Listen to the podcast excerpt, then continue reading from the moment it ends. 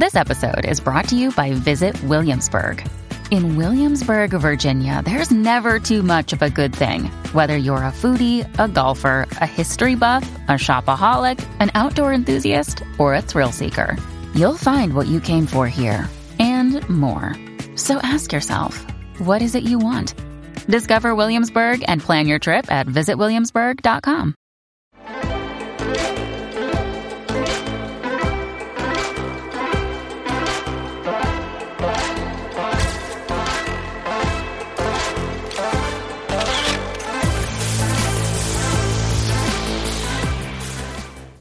Welcome to the All Things Overlanding podcast. Get ready to live, learn, and discover.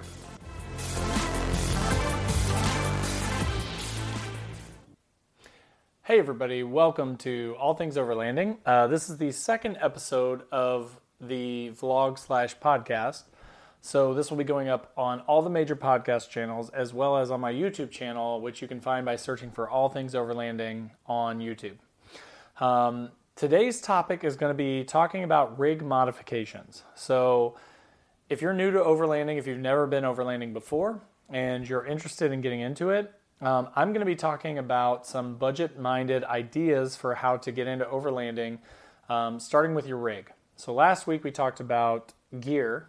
This week we're going to talk about what kind of modifications do you need to your vehicle in order to be able to get out there and explore things. Now, again, I'm going to be talking from a budget minded standpoint. So, there are a lot of people out there that talk about, you know, a $500 awning, a $2,000, $3,000 rooftop tent.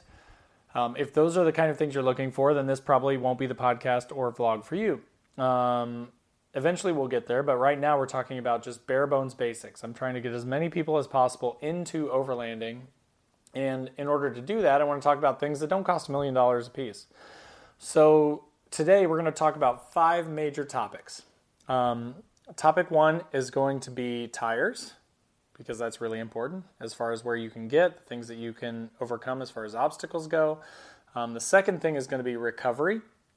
And a lot of people talk about recovery, but here's the thing if you get stuck anywhere, you're going to need to have rear recovery points, you're going to have to have front recovery points, you're going to have to be able to self recover. So we'll have to talk about that. Um, the third part of this is going to be repair. So, again, the idea behind overlanding is making large trips, long trips, by yourself or maybe with other people, hopefully with other people. Um, and if you happen to break down anywhere, you're going to want to make sure that you have repair tools, spare parts, things like that. So we'll talk about that in more detail on this podcast slash vlog. Um, and then the fourth thing we're going to be talking about is trail clearing. So you would be surprised how many times you're going to go down some backwoods trail or some abandoned forest road, fire road, things like that, and you're going to come across a down tree or some sort of obstacle that you're going to need to clear. Um, so we'll talk about that as well. And then the fifth part of this is going to be air. Um, air compressors are extremely important if you get a flat tire, if you air down to traverse uh, extreme terrain, you're going to need to air back up. Um, if you have a big enough air compressor, you could run air tools, which will make things a lot easier if you have to do repairs on the trail. So that's kind of the fifth thing that I want to talk about. So Hopefully, that gives you an idea of exactly what we're going to talk about today. If you haven't already and you're new to the channel, please click subscribe on the podcast channel. Um, please like it. Please comment. Um, if you're watching this on YouTube, please click like, comment below if you have future topics you'd like me to cover, um, and subscribe to me on All Things Overlanding um, on YouTube. Also, I have a website, allthingsoverlanding.com. So, again, I just want to give you guys as much useful information as possible. So, please subscribe, like, comment, um, follow me on Facebook and Instagram, and I'd love to hear from you guys. So, let's get going with topic number one. So, topic number one tires. Um, down below, I'm going to link to a friend of mine's video that he did recently on a cheap tire review for the Patagonias. Um, this is a less expensive brand of tires. Um, it's Selcouth Overlanding, which is um, a great channel. You should definitely check it out. They did an awesome review. It's it's hilarious actually. You should definitely watch it. Again, I'll put a link down below in the description. Um, so check out the Patagonias. They definitely seem to be a good MT tire, a good uh, mud terrain tire for people that are looking for that kind of thing without a lot of road noise and with good handling capabilities off road and on road. Um, so check those out me personally, I've run Kenda Klever ATs for the last four years probably on my Xterra. Um, I really like them. For an AT, they have good road banners. They're pretty quiet on the road. Off road, I've had no problems. I've never gotten stuck in anything that I shouldn't. I mean, if I do something stupid and I put myself down in a bog, you're going to get stuck with ATs. It doesn't matter. Um, the great thing about those tires, though, is, and again, I'll put a link below to those. Um, I found them for about a set of four for about 550, 600 bucks shipped. Um, so definitely check those tires out. They're great tires. Um, again, I've had them for four years. I've probably put about 35, 40,000 miles on them. Um, and they've lasted all that time. And I probably have another year, year and a half, two years maybe if I'm lucky before they'll be bad and I'll need to replace them. Um, so I highly recommend those tires. So tires, of course, are going to make the difference between getting stuck somewhere and not getting stuck somewhere. So again, think about your terrain, think about where you're going to be going. If you mostly drive your vehicle on roads and you daily it every day, and then you maybe go three, four, or five times a year on trips, ATs are probably the way to go. If you like to off road and go to off road parks and do a lot of more extreme rock crawling and mudding and things like that, MTs are probably the way to go. Um, for me personally, I went with ATs because I mostly drive on the road. Um, but now the truck has kind of become my secondary vehicle. It's going to be more for uh, trips and things like that. So I think my next choice will probably be either Kenda Klever's, uh, the MTs, or I, again, thanks to Selcouth, I may check out the Patagonias as well. Um, so again, think about your tires, think about your the obstacles that you're going to be overcoming, and then make a good decision based on reviews and watching videos like this. Thing number two, recovery. Um, so again, everybody talks about recovery. Everyone knows it's important. Uh, the thing is, from a budget standpoint, look at the stock recovery points that you have on your vehicle. Again, I personally do a, drive a, a, 2005 Xterra SE. Um, it comes with a one front hook on the front, which is less than ideal. And mine came with a hitch on the rear, so I bought a CSI as the brand. I'll put a link down below. Um, hitch mounted D ring receiver. I really like that receiver. It's great. It gives me a single point right in the middle of the truck to recover from the rear. It's strong. It you know I've, I've used it a number of times. I've never had any problems with it. Um, Ideally, I eventually will probably get a through bumper double D-ring mount for the rear bumper or a full bumper with uh, an additional tire carrier on the back. That would be ideal, except that I do get into the back a lot, and with a rear tire carrier, you have to put that down out of the way. It's a lot of weight, a lot of stress on the rear bumper, and then you have to open up the back.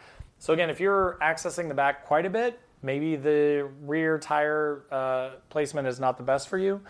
Um, again, on an Xterra for sure, there are double D ring that you cut a hole in your bumper, basically your rear metal metal bumper, and the D ring shackle or the shackle mounts come through. Um, I personally just have a hitch mount. That's the rear. On the front, again, I used to have a single hook type mount, which is definitely not ideal because the strap can slip off of it. You only have one, so if you're you know trapped and you need to get pulled out this way, I only have one on the right side. Um, so what I've recently done is I replaced my entire front sub bumper with a Wam brand bumper um, that also has room for a winch. And so I've recently installed a winch on my truck. It has dual D-ring mounts on it, so I can uh, now affix two D-rings to the front. So I've got two recovery points, so I can get either side. Um, so just be thinking about recovery, and also in addition to just bumpers, you have to think about the tools that you need to bring with you. You know, ARB makes a nice little kit um, that I'll link to below for recovery, but you need, you know, at least one or two D-ring shackles. There are soft shackles and hard shackles, so it kind of depends on what you're looking for from a budget standpoint and from a safety standpoint. Soft shackles are going to be more safe than hard metal D-ring shackles because if something happens to snap and a soft rope shackle goes, it's going to do a lot less damage to a human than a metal steel shackle. Um, so be thinking about that stuff. Again, I'll post links to all these things I'm talking about below for that. But think about recovery, think about winches, think about straps. Um, you want to make sure that you have something that's not going to snap. So at one point, I had a terrible experience where I bought just the cheapest possible strap that I could buy. Um, it was not a snatch strap, it was just a tow strap. So watch out for things that are called tow straps. Things that are called tow straps are not meant to endure multiple hard pulls and yanks from the mud. Um, those are meant to literally put a vehicle behind that is not stuck and just tow it behind your vehicle. A recovery strap is the type that you want to look for. Those are the types that are meant to flex a little bit and take that stress and pressure when you get yanked out of a hole and not snap. Um, so again, be thinking about that stuff when it comes to recovery. Um, as far as repair goes, so again, if you're out in the middle of nowhere, if you've driven, you know, 12 hours to get to a location and now you're in extreme uh, rocky terrain and you're traversing that terrain um, maybe by yourself or with one or two buddies or maybe more, um, you want to be able to ensure that if something breaks that you've got, you know, the common spare parts available, the right tools available, um, a high lift available. Those are important as well. Simple things like zip ties are also important. So be thinking about repair. If something breaks on the trail, what do I need? Do I need extra axle stubs? Do I need car ball joints, um, control arms? What what are common things that are going to break on your vehicle based on what it is? If it's a Jeep or a Toyota or a Nissan or a Mitsubishi, you know what is what is my vehicle and what are things that I have read on the forums that commonly commonly break? Um, so be thinking about that stuff. And then, of course, tools are the most important. When I go, I usually take my full socket set. Uh, it's a Craftsman full set with just a ton of different, you know, uh, three eighths, quarter, all the different types of tools that I may need. Um, so definitely make sure that you bring the right tools. Always bring a big hammer. You never know when you're going to need that. Um, just whatever you can get your hands on. Zip ties are important because they will, in a pinch, work to hold you know lines up if ABS lines fall down, if things start to rub. Um, zip ties are always a good thing to have with you. So again, just be thinking about what kind of repair items am I going to need on the trail. Um, getting to the fourth part of this, trail clearing. So again, if you are truly overlanding, if you're not just going to a state park and parking in a parking lot and then walking your stuff over to a parking or a, a camping spot, what do you need in the event of a tree being down? Or some sort of obstacle being in your way. Maybe it's a shovel. Maybe it's an axe. Maybe it's just a hatchet. Maybe it's a chainsaw. Maybe it's a winch. So be thinking about, you know, again, where are you going? What possible obstacles could you face? You have to think about the space in your rig versus the things that you're going to take. So, I mean, you could take an axe, a hatchet, a chainsaw, an electric chainsaw, a gas chainsaw, gas, oil. Um, you could have a winch on the front of your, your vehicle. You could have straps. You could have D rings. You have all this stuff. But you need to think about the trip that you're taking, what's most likely, and then you need to prepare for it. So a winch is useful if a tree goes down. An axe is okay, but if it's a thick tree, you're going to be cutting for a long time and it's going to be very difficult. So maybe a chainsaw makes sense. In my case, personally, what I went with was I have a Fiskars 23 and a half inch axe mounted in the back of my Xterra. I always carry my 11.1 inch uh, Schrade SCAXE 10 small hatchet for small stuff, mostly for like clearing things around the campsite, things like that. Um, and then I have a 20 volt uh, Black & Decker electric chainsaw, and I always carry three or four batteries with me for the chainsaw. Um, I also generally bring the chainsaw charging thing with me so that I could plug it into my inverter if I need to. So if in a pinch I needed to charge those batteries up, it's going to take a while, but at least I have the option to charge them on the inverter. Um, so again, be thinking about that stuff. And under often underestimated is a shovel. So you know it could be anything. It could be a big rock that's in the way, and you need to dig around it, then move it out of the way. It could be um, you know when you get to camp and you're trying to clear debris out to make a fire. Some people bring uh, rakes and things like that. I personally bring a shovel because you can use it as a rake and shovel move things out of the way. Um, but then the shovel also gives you the ability to dig down to dig a fire pit or to clear rocks or you know any obstacles that may be in the way. Um, so trail clearing, definitely make sure that you think about that and you pack appropriately. So the final thing and fifth thing that we're going to be talking about is air. Um, I personally run a Viair 88P compressor. Now that is not big enough to run any sort of air tools or anything like that. Personally, I've never needed air tools on the trail. Again, I most of the places that I've been, I've been within you know walking distance of some place where I could at least get a signal to call out. Um, if you are hardcore and you are going on some trails that you know you're going to be gone for two or three days, you might want a bigger air compressor with some sort of a tank so it can store that air so that you could run air tools. Um, mine is simply used for airing up tires, basically. That's essentially all I can do with my air compressor.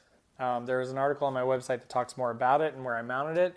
Um, I love the compressor, it's great, but again, if I needed to run air tools all the time, it would not be ideal for me. So um, I'll link to that below, but I'll also link to a few more that have tanks with them. um, that you could use for something like that for air tools on the trail. But so you know, be thinking about how wh- how efficient is my air compressor that I've got with me for airing out my tires. Can I use it for um, air tools if I need them? Can I use it for cleaning things off, blowing things off? Um, and even recreational things. So I have a couple of little kids, and I have a fitting for my 88P that will air up basketballs and soccer balls and things like that. Again, not essential, but definitely something that you want to be thinking about before you go on a trip and get out there, and then your kids are killing you because you didn't think ahead. So that's the fifth piece of this um, that I wanted to get to. So again, that's pretty much all that I've got. Again, I want to keep it as short as possible and as valuable as possible for you guys. So, um, if you have any comments, if you have anything that you want to hear me talk about, um, if you have any opinions on any of the things that we did talk about today, please post up below down in the comments. Um, please like and subscribe to the channel and the video. Um, let me know what you want to hear about. And again, I'm happy to talk about those things in the next video. So, or podcast. So I hope you guys are enjoying so far. Uh, this is only number two, so there's still a lot to come. Um, again, thanks so much for listening. You guys really make all this happen, and I really appreciate it. Um, so, as I always say, live, learn, discover. Get out there, check out your environment, go on trips, uh, see what you can find, um, and let me know what you want to hear about. So, thanks again for watching. Have a good one. This is Fletch, All Things Overlanding out. Take care.